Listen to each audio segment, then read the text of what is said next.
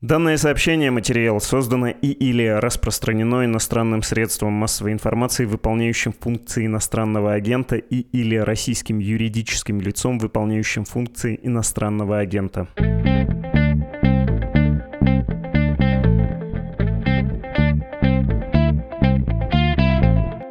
Вы включили подкаст «Что случилось?». Он посвящен новостям, которые долго остаются важными. У микрофона Владислав Горин. Здесь также Андрей Перцев, специальный корреспондент «Медузы». Привет, Андрей. Привет. Хочу предложить тебе поговорить про Рамзана Кадырова, про его место в системе власти в России и про его будущее. Почему? Вот он на днях что сказал. Давай включим фрагмент ролика из его телеграм-канала. Вот сейчас я узнал, что я самый долгожитель, да, среди всех глав субъектов, да, на первом месте, да, уже 15 лет, как я руковожу республикой, да. У нас, у кавказцев, чеченцев есть пословица, да. Каким бы ни был гость уважаемым, да, он долгожданным, если он вовремя уезжает, то это еще бывает, но приятные. Поэтому я думаю, что мое время тоже да, пришло, да, пока меня не выгнали, да. Еще Кадыров сказал, что стал старым, а был молодым когда-то. И точная цитата. «Я и сам заметил, что засиделся. Считаю, что вполне заслужил бессрочный и длинный отпуск». Конец цитаты. В Чечне, нужно напомнить, Кадыров э, довольно давно является руководителем замглавы правительства с четвертого года, глава правительства с пятого года, глава республики с седьмого. Причем сначала это называлось президентом, потом президент в стране остался только один. И Кадыров одним из э, первых, на самом деле, деле, да, если смотреть на Татарстан, кто этот пост сдал и сказал, да, да, президент один. Ну и понятно, что там еще до четвертого года была и его личная история, ну и в первую очередь история его отца. Прежде он вообще-то делал уже такие заявления про то, что я ухожу, как Иван Грозный практически, да, ухожу с царства. И это, видимо, подразумевает по жанру, что надо его поуговаривать остаться. И ты знаешь, Андрей, некое российское издание «Медуза» пишет, что Кадыров может уйти на высокий пост в Росгвардию. Давай попробуем это обсудить. Как все это понимать? Уходит, не уходит? Требует внимания к своей персоне? А если требует, то чьего? Какое у тебя соображение?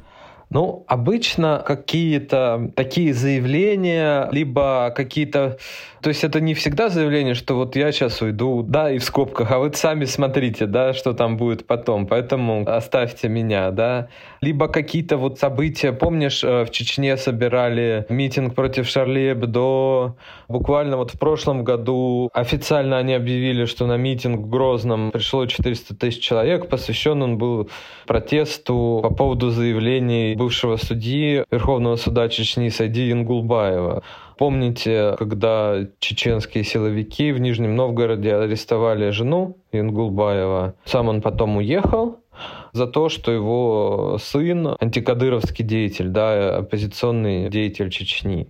И, как правило, такие события, да, то есть заявление Кадырова, либо какие-то, значит, акции, то ли в его поддержку, ну, там всегда в его поддержку, да, высказываются, или против его врагов, возникают, когда у Кадырова есть, судя по всему, некие проблемы с э, федеральным руководством, когда э, ходят слухи об его отставке, появляются появляются, да, слухи, что его хотят убрать, да, он вот так воздействует. То есть это в том числе такая коммуникация, в том числе, видимо, и с Владимиром Путиным, потому что, ну, насколько я знаю, не всегда он имеет к нему прямой доступ, да, вот чтобы прям вот взять и позвонить, да, неожиданно, да, там прояснить э, ситуацию. То есть не всегда это происходит, поэтому вот он прибегает к каким-то таким публичным действиям, будь то, значит, заявление, что я вот хочу уйти, или там некие, значит, акции публичные. Соответственно, он обращается к Путину, да, показывая, что ну, не надо бы его, значит, убирать. И, в принципе, насколько мы видели, это достаточно эффективно в этом смысле получается. Да, Кадыров до сих пор на должности. Насколько вот так вот сходу я могу сказать, он, по-моему, сейчас единственный губернатор-долгожитель, который очень давно занимает свой пост. А таких, в общем, в губернаторском корпусе не осталось людей. Ты знаешь, я понял, что нам с тобой нужно кого-то еще звать в наши разговоры, потому что я тебя именно это про коммуникацию Рамзана Кадырова с Владимиром Путиным и хотел спросить. У меня есть небольшой черновичок, чтобы не забыть какие-нибудь важные вопросы затронуть. И я себе буквально написал, что у него с коммуникацией. Много раз можно было наблюдать и на протяжении, на самом деле, многих лет, что с Путиным, конечно, Кадыров встречается лично. Есть вот эта легенда про то, что Кадыров Путину почти как сын. Но, очевидно, нет телефона, трубку которого Кадыров может снять и позвонить прямо, ну или там иметь с президентом беседу в течение дня, двух, трех или встречу. Как у него протекает эта коммуникация? Что об этом известно? Что известно про способность Рамзана Кадырова с кем-то поговорить в центральной власти, включая, собственно, первое лицо? Ну, конечно, у Рамзана Кадырова намного больше возможностей поговорить с Владимиром Путиным, чем у среднего российского губернатора, да, наверное, не Собянина, да, мэра Москвы, не главы Петербурга Александра Беглова, наверное, у них больше возможностей. Но, тем не менее, чем у среднего губернатора, да, он не средний российский губернатор. Но эти возможности все равно ограничены, особенно после начала пандемии. Как мы знаем, к Владимиру Путину достаточно сложно попасть на встречу. То есть надо пройти карантин, да, надо согласовать, значит, эти встречи, все это намного сложнее, чем было раньше. Соответственно, остается телефон и, скажем, аккуратно так, да, такая коммуникация, скорее всего, проходит через главу президента Антона Вайна. То есть делается заявка Вайна, потом, значит, каким-то образом он ее одобряет у Путина и проходит разговор. Опять же, вспомним прошлый год, или это этот год.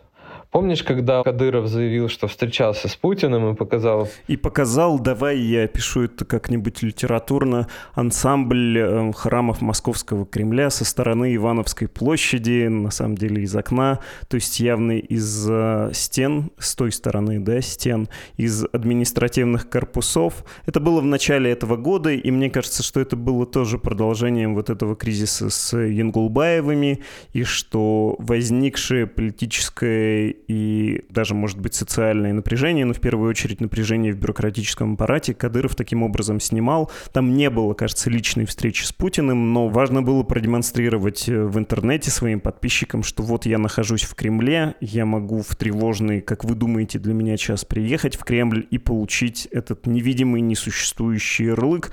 И вообще, вот э, над Москвой разносится вечерний звон, а там на роликах, насколько я помню, был звон колоколов. И вечерний дон. Прости меня, Андрей, за этот каламбур, но я тебе обещал литературное описание того, что ты имеешь в виду. Э, спасибо тебе большое за него, да. И тут, э, кстати, был интересный шантаж, да, то есть обычно первыми о встрече, да, должна сообщить, ну, вот такой этикет о такой встрече должна сообщить пресс-служба Кремля, а потом уже либо сам губернатор, значит, либо его пресс-служба. А тут получилось, что Кадыров вот это все сказал и что-то показал. Официального подтверждения не было, не было. А в итоге появилась на сайте Кремля новость, я даже не знаю, как сказать, такой текст, что прошла встреча, обсудили там, да, какие-то социальные вопросы, ну, все. Не было ни ее стенограммы, ни фотографии, да, как и обычно бывает протокольная фотография на таких мероприятиях. А, в общем, да, остается только гадать, была ли действительно встреча, возможно, и нет, да, и скорее всего, потому что никакого карантина Рамзан Кадыров не проходил, да, насколько мы понимаем, да, по его публичной активности до этого события состоялось оно или нет, непонятно, ну, объявленной даты этого события. Даже не очень понятно, был ли телефонный разговор с президентом, но, тем не менее, как-то Кадыров после этого успокоился. Да, больше митингов там не было, ничего не было.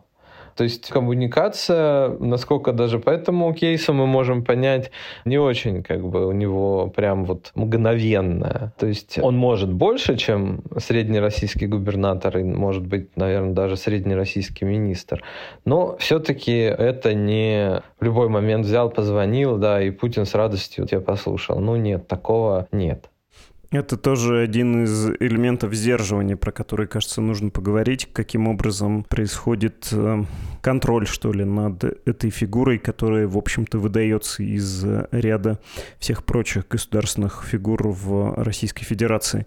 Ну, слушай, если у него такая коммуникация, если он вынужден прибегать к громким заявлениям и громким митингам, громким акциям для того, чтобы быть услышанным, это означает, что он вообще в каких рамках-то находится в России? Ну, это такой имидж анфан террибля, да, такого, не то что наследника, да, его никто как преемника, конечно, путинского не воспринимает, но какого-то вот такого принца, да, в некотором смысле, да, которому позволен выход за рамки, да, какие-то игрушки, скажем так, какая-то воля. При этом тут надо тоже понимать, что рамки-то есть у него. Особенно, когда он начинает говорить что-то про международную политику, например, или про внутрироссийскую политику. Часто происходит так. Рамзан Кадыров что-то скажет, значит, начинается некий хайп, да, связанный с этим, шум. Потом выходит пресс-секретарь Путина Дмитрий Песков и говорит, что, ну, Рамзан Кадыров — это глава одного из российских регионов. Внешнюю политику или там какую-то федеральную политику он не определяет. После этого Кадыров быстро говорит, что он выступит с личным мнением. И даже не как глава региона, а как а, Рамзан Кадыров в личном качестве. Соответственно, все-таки некие границы у него есть. То есть международная политика нет, политика внутри страны нет, не надо это трогать. Но внутри региона, да, этим он отличается сильно от любого губернатора, он самовластен. В том смысле, что это ну, почти отдельная страна. Хотя бы потому, что там есть свои силовики. То есть назначение силовиков да, в Чеченской республике зависит, по сути, от Кадырова. То есть он это контролирует. Все-таки ни один российский губернатор не контролирует назначение силовиков. И наоборот, да, вот приветствуется, если это какие-то варяги, которые команду это не знают правящие в регионе, соответственно, да, там иногда их щиплют. Да, в Чечне невозможно себе такого представить. Даже достаточно вспомнить, что в какой-то момент, да, ты помнишь, когда полицейских, наверное, милиция, она тогда еще была, делали федеральным ведомством для того, чтобы увести всякую связь с региональной властью чтобы все вертикализовать. А вот в Чечне этой вертикали нет. Ну да, можно подтвердить, что, во-первых, сейчас губернаторы не влияют фактически на назначение местных силовиков. Еще в 90-е это было. Во-вторых, в системе МВД, у других силовиков тоже, но МВД как-то понятнее ближе всего. Система такой вахты работает, да. Их как военных примерно ротируют. Они как бы не должны привязываться к месту, их все время перемещают, хотя, повторюсь, с остальными силовиками это тоже случается. Чеченские силовики Чехии, ну, там очень отдельно федеральные силы выглядят, находятся, а самих чеченских силовиков тоже никуда не перераспределяют, потому что они, в общем, ни в какой другой пазл и не вставляются. Не универсальные они, слишком они привязаны лично к действующему главе республики, к установленному там режиму. Слушай, говоря о рамках, ты зафиксировал две вещи. Во-первых, никакой внешней политики, ну потому что это заявка тогда на самостоятельность, на сепаратизм и на свой марат, который может взять и отделиться. А во-вторых, не надо выходить в другие регионы, да, не надо пересекать границы, в том числе географические и Чеченской Республики. С этим же, да, был связан вот этот уже забытый из-за того, что война началась, кризис э, с Ингулбаевыми. Не в том беда, что он их взял, беда в том, что он взял их в Нижегородской области, а это нехорошо и силовики, и бюрократия не понимают и говорят, Владимир Владимирович, разберитесь. И Кадыров понимает, что перешел границы. И именно поэтому он тогда вызывал на разговор, да, Путина и вообще Кремль. Да, это очень сильно напрягло и силовиков, и чиновников, да, потому что к тому же приехали чеченские силовики. Туда их забирать, и, насколько я помню, это было на каких-то таких гражданских машинах черных, то есть это, ну, какой-то, знаешь, такой переход действительно границ, потому что если вспоминать и говорить, вот есть негласная граница, да, что федеральные силовики, в общем-то, самостоятельно работать на территории Чечен Чеченской республики не могут. Вот так. Ну, вспомни, когда не нашли одного из фигурантов дела Немцова в квартире, постучались и ушли, да, нужны, в общем, какие-то такие договоренности, чтобы федеральные силовики могли в Чечню заехать, да, что-то там поделать. А тут, получается, чеченские силовики приехали и что-то сделали. Поэтому вот такое тоже есть. То есть это, конечно, он тоже сильно напряг и начал, соответственно, каким-то образом выходить на разговор с президентом. Вот это, да, вот сколько раз мы возвращаемся, что какое-то нужно, значит, ухищрение нужно, чтобы выйти на этот разговор, да, это еще раз подчеркивает, что для Кадырова разговор с Путиным не так и прост. Организация его — это не автоматическая как бы процедура. Ну, надо сказать, что не один был такой кризис, и как будто это повторяющийся сценарий, хотя, может, это просто сложилось такое впечатление по итогам последнего, в том числе, кризиса. А, я бы еще добавил, что, наверное, такое поведение Рамзана Кадырова — это проверка своих а, границ, как у ребенка, который проверяет, э, можно ли еще больше сделать. Если нельзя, это не значит, что он не попытается снова. Ему нужно постоянно подтверждать возможность расширения границ или их наличие. Да? Он все время пробует на прочность вот это пространство своих возможностей. Кроме того, если он не будет своими, не хочется говорить, выходками подтверждать эти чрезвычайные полномочия, они будут сжиматься. Ну, то есть э, он будет как во льду замерзать, и ему нужно в этой проруби постоянно шугу мешать. Слушай, а можешь мне объяснить, в чем тогда последняя была сложность? Зачем ему сейчас, Кадырову, выходить на разговор? Зачем вот это кокетливое, ну, раз я состарился, больше не нужен, буду уходить. Я засиделся, бессрочный отпуск. Тут туман войны, да, что называется. Мы можем только догадываться, что я лично слышал, да, будем говорить так. Помнишь вот эти все заявления Кадырова, что вот-вот, значит, возьмут Киев, да? Сначала Киев за три дня, потом, что снова, значит, пора на Киев, потом, что скоро тот или иной э, населенный пункт будет взят, да, либо там ДНР освобождено. И как-то, в общем-то, Кадыров говорит, даже ставит какой-то дедлайн, ну, почему он это говорит? Да, потому что чеченские силовики очень активно задействованы да, на фронте.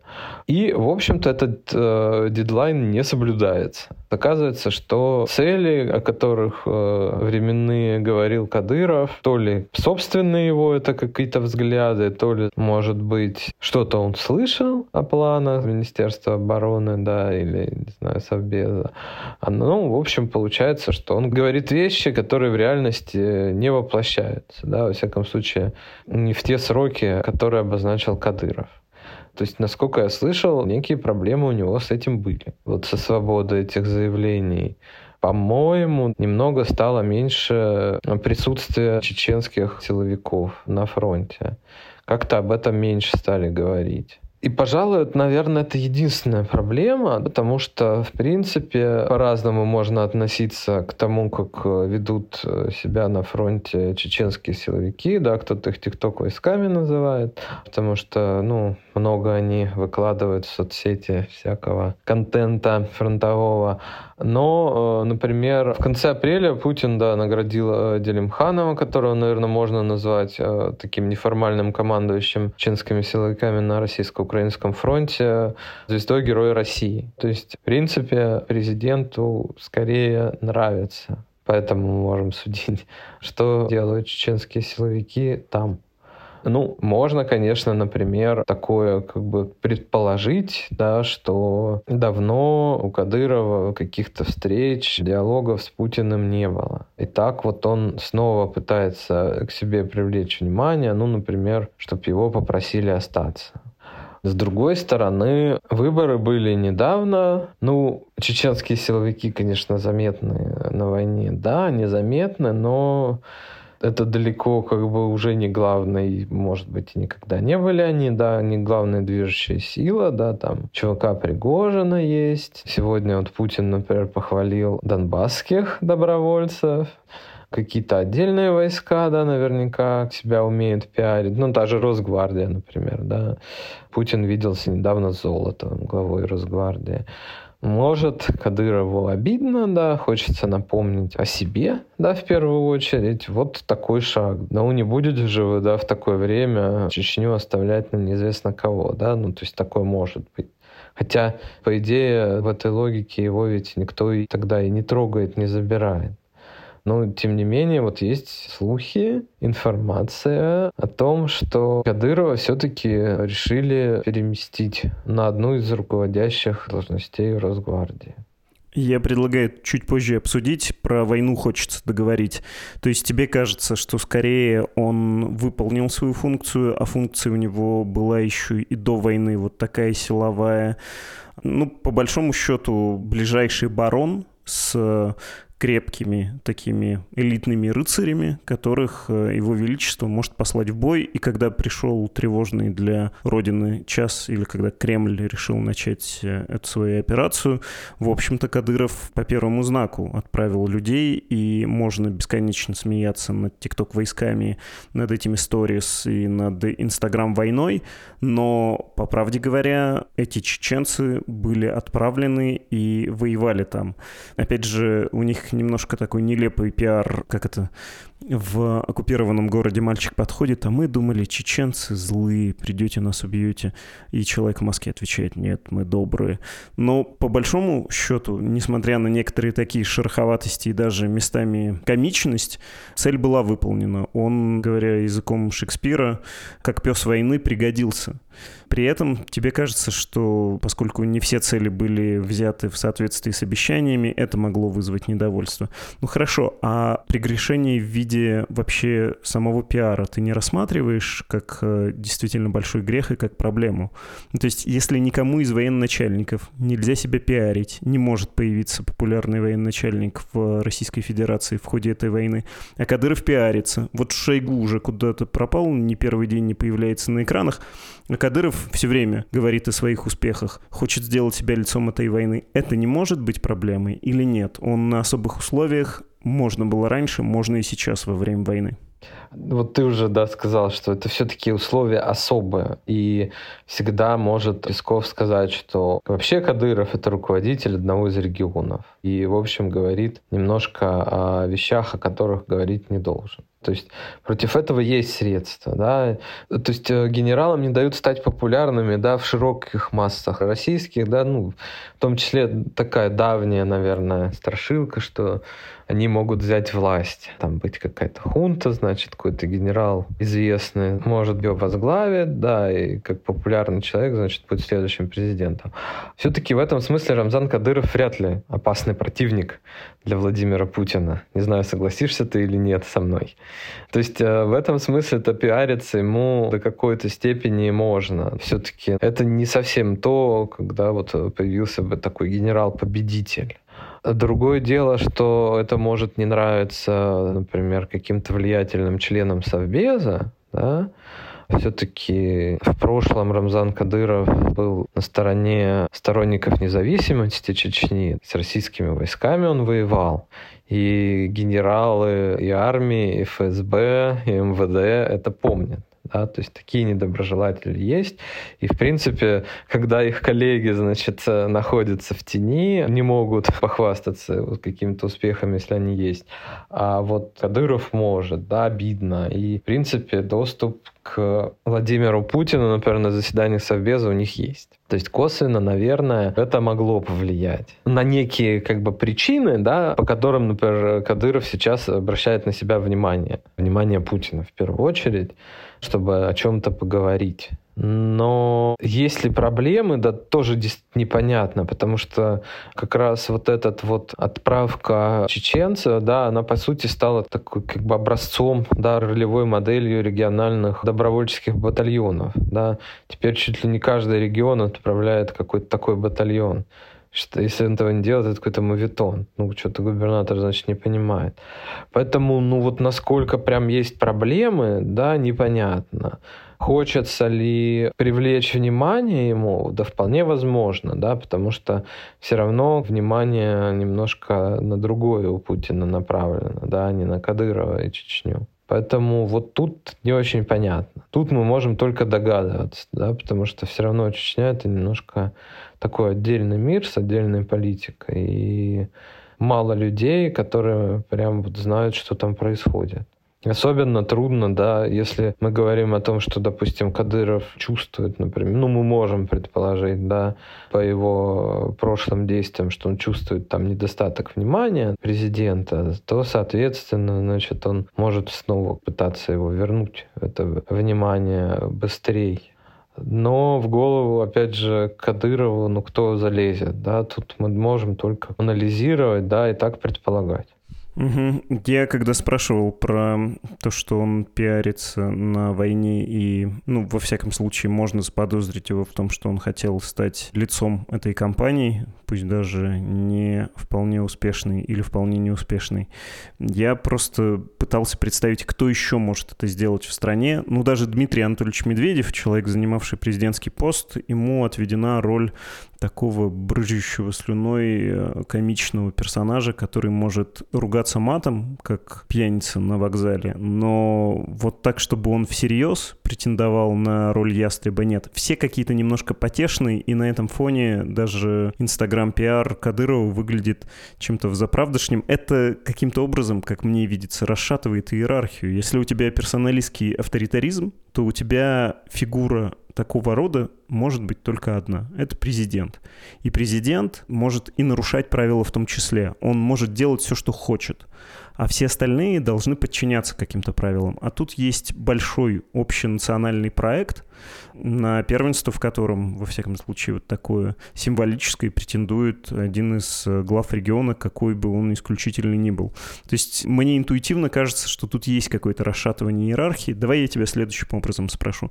Кадыров вообще для Путина проблемы или нет? Пока он приезжает в Кремль за своим ярлыком, нет проблем вообще. В тот момент, когда Рамзан Ахматович, почувствовав дефицит внимания президента, останется в Грозном и начнет что-то там предпринимать, вот это будет проблемой. А, ну, проблема-то только одна, да, это в том случае, если Кадыров решит, э, ну, условно, отделиться от России. Или, я не знаю, официально, да, например, поменять законодательство в Чечне на шариат, да, или, ну, что-то такое. Но навряд ли это возможно. То есть это слишком непредставимо, да, таких э, пожеланий он не, не высказывал, да, и если помнишь, во время одного из скандалов, да, появлялась слив информации о том, что Кадыров, значит, заявил, что мы не можем быть самостоятельным государством, да, потому что без помощи России мы не сможем жить, да, у нас бюджет не таков. Поэтому тут вот опасность, я не знаю, как политик, который типа якобы, да, может какую-то популярность в масштабах страны получить, понятно, что нет. Да, он не будет всероссийски популярным политиком. Да, слишком он чужой и радикальный да, для большинства российских граждан. Поэтому, ну вот я даже не знаю, в чем опасность-то может его состоять для Путина. Я бы сказал, в имидже какой-то решительности. Вспомни, не так давно Горбачева хоронили, и что ему вменяется в вину? Слабость. Ты в России можешь быть любым правителем, если ты проявляешь последовательность и, я бы сказал, жестокость.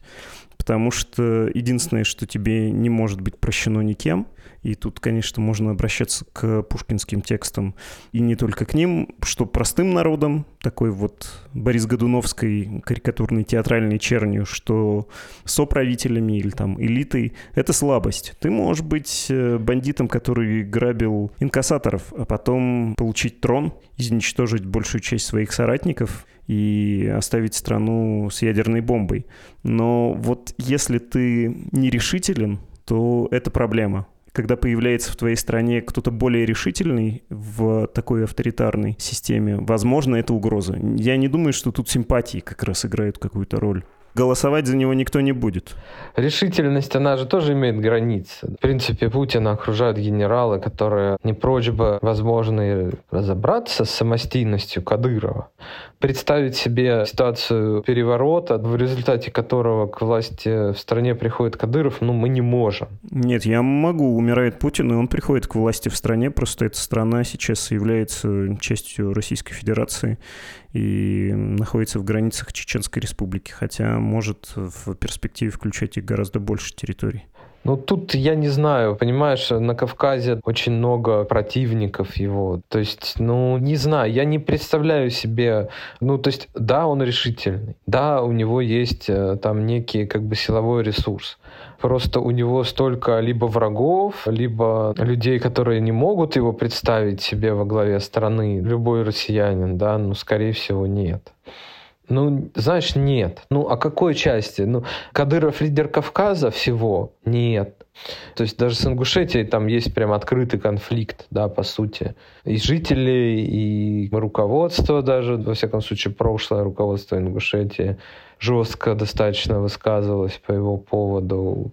То есть, не знаю, это же не лидер даже Кавказа, не говоря уже обо всей стране. Поэтому, ну, тут он особо он угрозы это не несет, да. Единственное, что вот этот посыл, почему вот он нужен, да, он понятен, э, что ведь э, фундамент Путина, да, власти э, строится во многом на наведении порядка в Чечне, ну вот второй чеченской войны, да, что вот избавлены от терактов внутри России, да, солдаты не воюют, срочники там, да, все в порядке.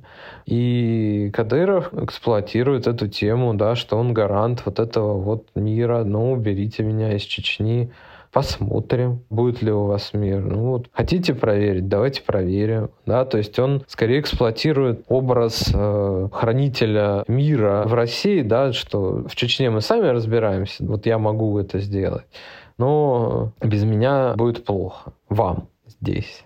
Окей, да, прости, мы на этом долго стоим по моей вине. Я просто хочу понять, является ли он проблемой, потому что если он проблемой не является, я не очень понимаю вот этот сюжет с утилизацией Кадырова. Ну, то есть вот эти разговоры про Росгвардию мне тогда кажутся совершенно непонятными, неубедительными, неперспективными.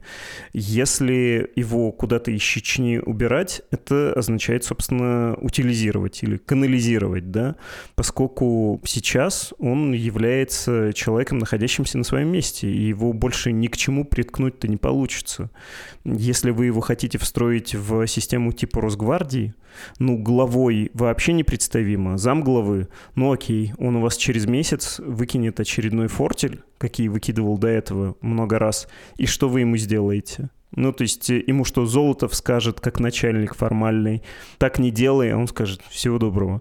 И поступит, как ему заблагорассудится, а это в системе, тем более военизированной, вообще-то считается, что я тут главный, я что хочу, то и делаю. Если мне старший по званию не указан, значит, я его старше.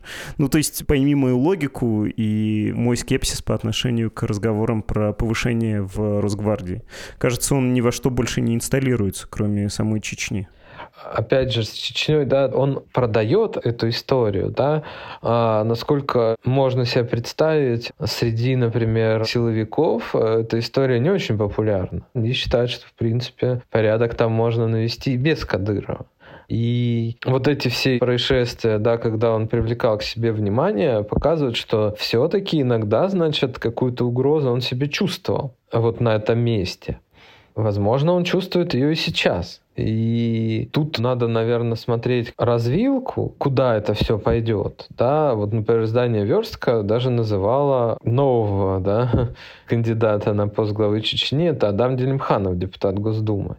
А это означает, что Кадыров-то, по сути, сохраняет влияние в республике. То есть это не российская система, да, когда, например, были случаи, когда назначались люди из команды бывшего главы, да, и считалось, что они будут считаться с ними, проводить э, его политику, а потом получалось, что, в общем-то, не получается этого, да, что они, наоборот, начинают даже с прежней командой воевать не знаю, вот согласен ли ты, что в Перми там было, да, при назначении Черкунова похожая история? И в Хабаровском крае, да, когда такого мощного авторитетного губернатора Ишаева сменил человек из его команды Шпорт, и в итоге вытеснил там всех, да, и они начали воевать. С Делимхановым такой истории не будет, да, потому что они с Кадыровым родственники. Я не понимаю в таком случае, зачем оставлять ему и Чечню и давать еще повышение, расширяя его полномочия. В честь чего? Зачем? Ну, в том числе следствием войны стало понимание, я думаю, и Владимир Путин понимает. Да, мы читаем СМИ, например, об опале Шойгу, о регулярных заменах каких-то генералов, которые на фронте, значит, действуют. Разочарование Путина в действующем руководстве силовиков. Должно быть как-то по-другому. Да, а как? А почему бы не попробовать, например, чеченский опыт в каком-то направлении работы Росгвардии? Кадыров человек, да, силовик. У него есть своя схема создания силовых структур. Ну, почему бы не попробовать? Вообще, по итогу нашего с тобой разговора, я, конечно, в полной растерянности. Что все это было? Какое он сейчас занимает положение? Просто ли он заскучал и захотел встретиться с президентом, почувствовал, что маловато ему внимания? Фавори ли он и, возможно, уйдет на повышение? Или наоборот, он в опале и не уйдет на повышение, а хочет продемонстрировать, что его не сильно-то нужно наказывать, может быть, его вообще отставят. Я в полной растерянности. Давай выберем хоть какую-то версию, чтобы у слушателей тоже тоже этой растерянности не было. О чем мы последние полчаса говорили, что из этого выпуска нужно вынести. Ты к чему склоняешься? Чего это было? И действительно ли мы наблюдаем какую-то динамику в карьере Рамзан Кадыровой? Или нет, это просто с глубины болота. Знаешь, метан иногда выходит такими пузырями и громко хлюпает, но, в общем-то, болото остается недвижимым. Ну, как мы, наверное, может, такую рамку обозначим, например. На войне идет год за два, да, а то и за пять. И, в принципе, какие-то окна открываются, кадровые я имею в виду, начинается сквозняк. Это и до этого было. Так уж вертикаль устроена, ну вот, допустим, человека хотят убрать или назначить, да, в какой-то определенный момент он делает некое действие или происходит какое-то внешнее да, перемены, и, допустим, он остается и работает очень долго, к нему нет претензий. Или, например, у него есть кадровые перспективы, но по какой-то причине, например, в конкретный момент он не может, кто-то ему либо помешал, да, либо там он заболел сам, да, или стечение просто какое-то внешних обстоятельств. И вот он не занял, и все, да, и он застревает, да, он этот пост не получает потом, и, значит, оказывается он в каком-то положении, что и дальше ему, в общем, не очень везет, да. Вот, например, существуют таких два, они сейчас оба депутата Госдумы, а в принципе они люди близкие к Чеметову. Это Сергей Сокол и Владимир Гутенев. И вот на моей памяти лет, наверное, 7-10, может быть, ходят разговоры, что Сокол и Гутенев станут губернаторами. То того, значит, место, то сего. Ну вот про Красноярск ходили слухи, например, несколько лет назад. И в итоге как бы они э, до сих пор ничего не получили, да, ну то есть они, конечно, депутаты Госдумы, все у них как бы в порядке, они не совсем в забвении, но губернаторами они так и не стали. Да, но сейчас ходят слухи, что Сокол может возглавить Хакасию. Но представь себе Хакасию, Красноярский край, да, сравни. вот, есть разница, да, или вспомним Дмитрия Рогозина, который был отставлен с поста главы Роскосмоса, да, вот была информация, что он получит пост в АП, и его грядущее какое-то назначение анонсировал Михаил Мишустин, ну, не в правительстве, он говорит, что скоро Рогозин, значит, у нас будет трудоустроен, да, и Рогозин не трудоустроен до сих пор. Скорее всего, из-за того, что ситуация в Донбассе, а его новая работа в АП должна была с Донбассом быть связана, ну вот буксует, да, референдумы не проводятся, войска, в общем, в ДНР так вот движутся медленно, да, ну, в общем, негде пока работать, и, скорее всего, да, чем больше времени проходит, тем больше ставят шансы Рогозина получить место, во всяком случае, на этом направлении будет кто-то более актуальный, соответствующий моменту. Так и с Кадыровым. В принципе, вот сейчас какая-то форточка явно приоткрылась. И мы чувствуем этот сквозняк. Сам он говорит. А сегодня еще, я думаю, ты видел новости, что министр печати Чечни порассуждал у себя в Телеграме о вкладе Кадырова в положение дел в Чеченской Республике, да, как подведение итогов. То есть что-то происходит, да, что происходит. Кадыров же тоже достаточно честолюбивый человек. Я понимаю, что в первый парень на деревне, да, в городе последний луг. С другой стороны, все равно в какой-то момент, ну, он понимает, что его передвинут с Чечни. И чем больше как бы сроков у него проходит, тем этот момент приближается. А почему бы не попробовать сейчас, например, уйти куда-то еще? Ну, например, сейчас, если слухи о Делимханове соответствуют действительности, например, сохранить контроль над Чечней, плюсом получить федеральную должность, с которой, например, можно куда-то расти, двигаться уже по федеральной вертикали власти. Да? Почему бы и нет? Потому что сейчас такое время, когда многое очень меняется. Да, и в правилах вертикали, и все, да, бредят каким-то новым порядком, значит, в системе, что, значит, старые уже люди не совсем соответствуют, да, они из другого времени, сейчас время другое, поэтому нужны какие-то новые люди. Ну а почему бы он не мог быть таким человеком, например? Если бы надо было деньги поставить, э, ты бы решился это сделать э, с формулировкой, что Рамзан Ахматович Кадыров в этом году сменит работу? Или нет, сказал бы, риск слишком велик проиграть? Знаешь, э, все истории с Кадыровым да, связаны с большим риском. Я человек достаточно спокойный и, наверное, рисковать бы не стал. Но, тем не менее, я считаю, что в таком движении кадровом, которое неизбежно начнется да, в России, невзирая на итоги войны для России, у Кадырова, в принципе, перспективы есть. То есть это человек как бы не старой команды в широком смысле этого слова. Понятно. Не могу не заметить, что, отвечая на предыдущий вопрос, ты произнес фразу «чем больше сроков проходит, тем ближе срок отставки». Это буквально волк, волчинный мем из э, канала «Волк» в нашем рабочем чате, в который мы все приходим развлекаться, и патриархом которого ты являешься. Так что ауф, дорогой Андрей. Да, тут мистер Волк, по-чеченски Волк, Борс. Это был Андрей Перцев, специальный корреспондент «Медузы».